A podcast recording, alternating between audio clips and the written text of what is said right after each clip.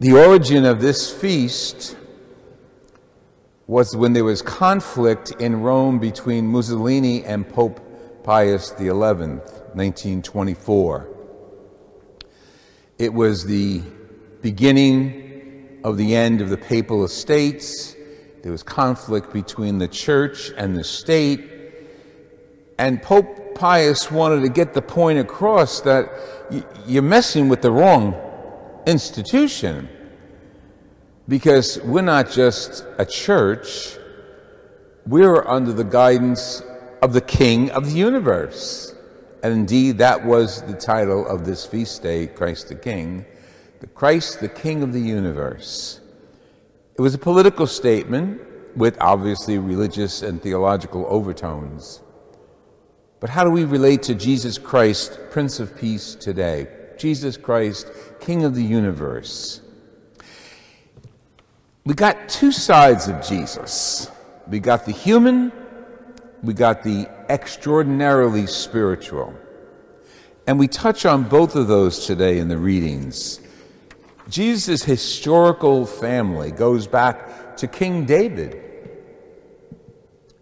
And here we hear from the book of Samuel David was a strong leader Israel would divide into tribes, the north and the south, and they were weak in a sense because they didn't have a cohesive leader like the other nations around them did.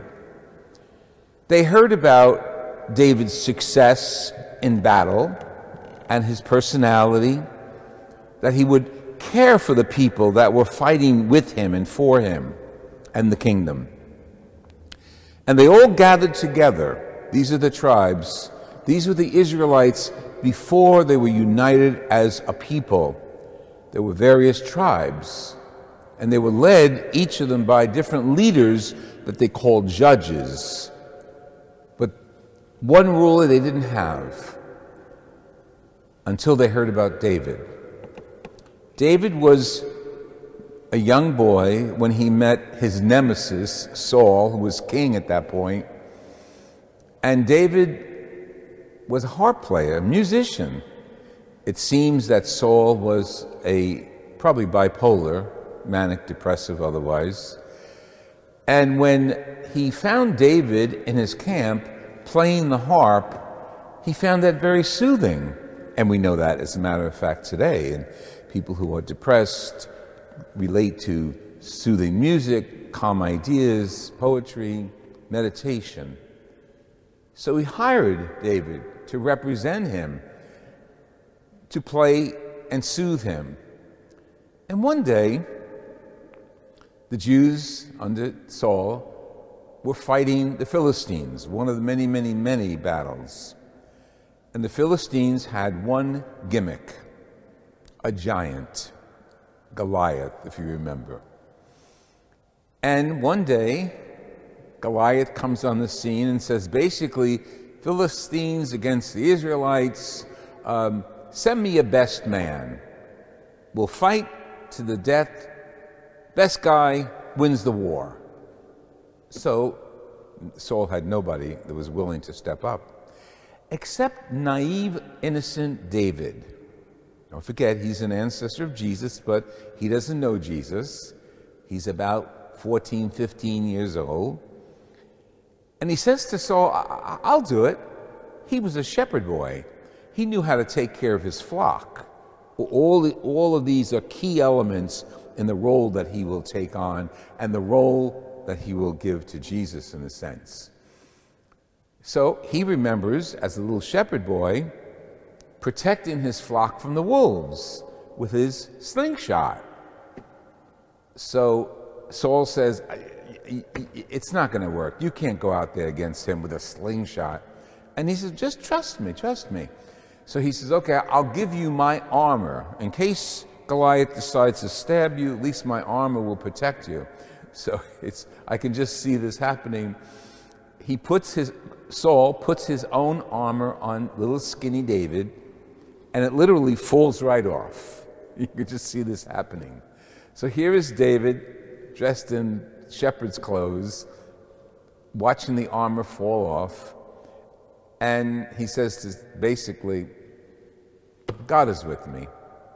And that was a key phrase, a key idea. This is the nameless God. This is, this is Yahweh. This is, there's no statues, no images of it. So it's pure faith in their, the origin of the Abrahamic God, Yahweh. He goes out, I think you know the story. Donatello has a beautiful sculpture of this in Florence. And uh, Bernini has another magnificent sculpture of this, also in Florence, and one in Rome. And David swings his rope and throws the rock against the giant, smacks him in the forehead, down for the count. David goes and picks up his own sword and decapitates Goliath. Now, people hear this, and this is the beginning of his popularity. Now, run to Hebron, where the people, all the people of Israel, the, the tribes, know he's there, they know he's capable, they know he's a good leader, know he's a good warrior, and he's grown up now. And they do something very unique that still is done today in the church. They anoint him, they pour oil on his head. Every Tuesday, we have anointing of the sick here at church. This is a different kind of anointing. This is the same anointing that a priest would have or a bishop would have when they're ordained. And they anointed him as their leader. And they said, We place all our trust in you. That's the beginning of the unification of Israel under David. David plays a key role in Israelite history. He's a savior. Not like Jesus would be, but he's a savior. The word salvation has double meaning one, to save people, but also to forgive and heal people. He's a savior in many ways. And time goes on as we hear in the scriptures, and Jesus is born. Next week, we celebrate the first Sunday of Advent. And Jesus is called Son of David, the new Son of David, the ancestor of David. There's a, about a thousand years between David and the birth of Jesus. Jesus doesn't know that as a child. His parents are a little unsure with the revelation of the angel, both to Mary and, and Joseph, as to who this kid is going to be. We jump ahead, leaving the crucifixion story of Luke, and we go to Colossians. And you want to know who this kid is going to be? This kid and the author of the letter to the Colossian places him in place puts him in a position because of which we worship him. First of all, he delivered us from the power of evil. He's God's Son. He is the physical image, the icon of the invisible God Yahweh. Who is this kid? He's the firstborn of all of creation, the new creation that starts because of him. To put him in proper perspective, the Colossians letter says, He was created, and in him were all things, heaven and earth, visible and invisible, thrones, angels, saints, all of it was created for and through this kid. Colossians doesn't say this kid, but we're talking about the child Jesus.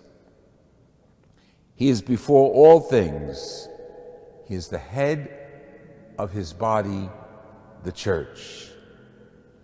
And now we see what we're doing when we gather at Mass.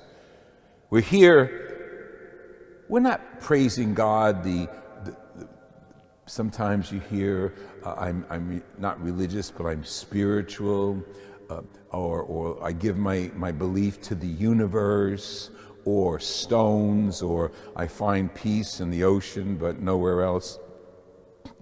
The letter to the Colossians says, get it straight, folks.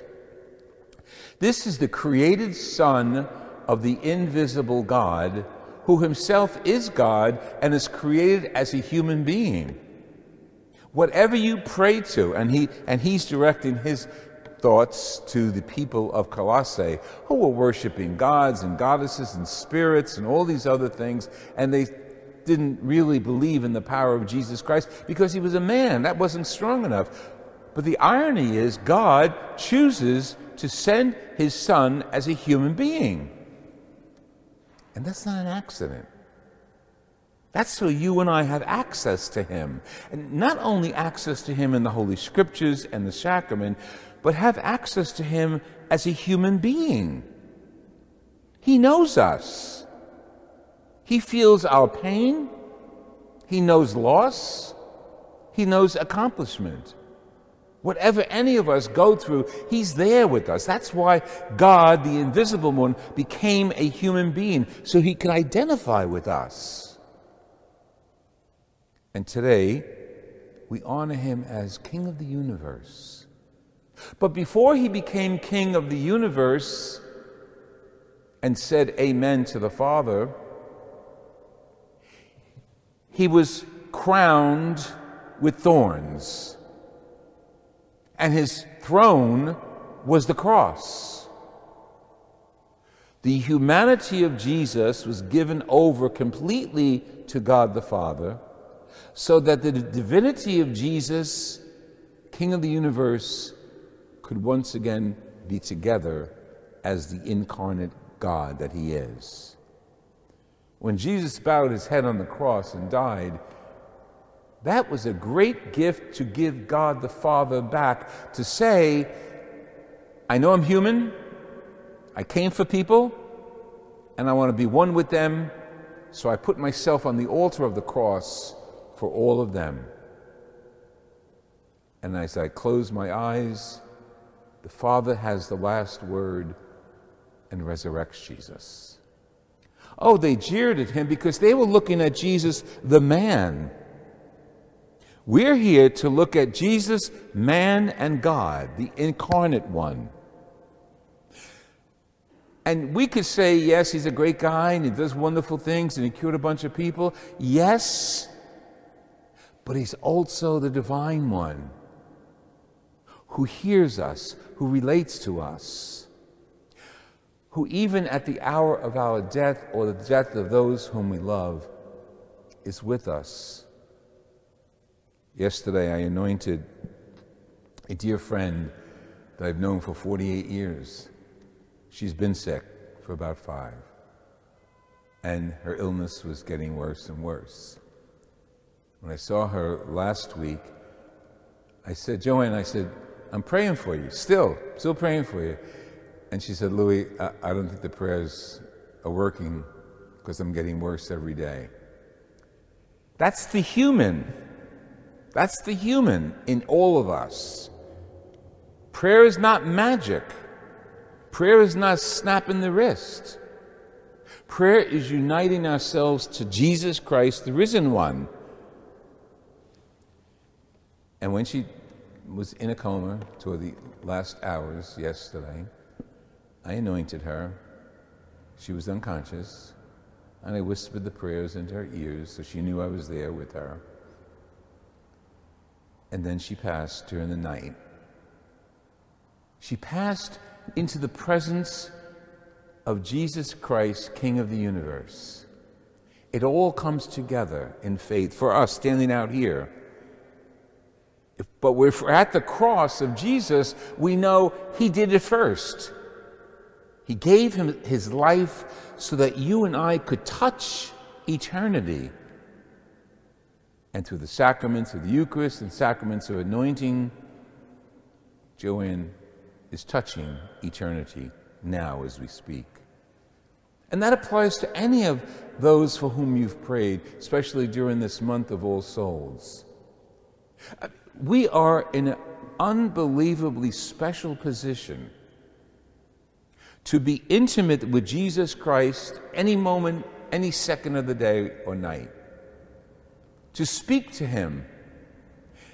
And we're not just speaking to the universe, not speaking to the clouds or a, a, a, spirit out there. We're speaking to Jesus Christ who became one of us, who guarantees us that He knows what we're going through, whether it's sickness or death or separation or loss of any kind.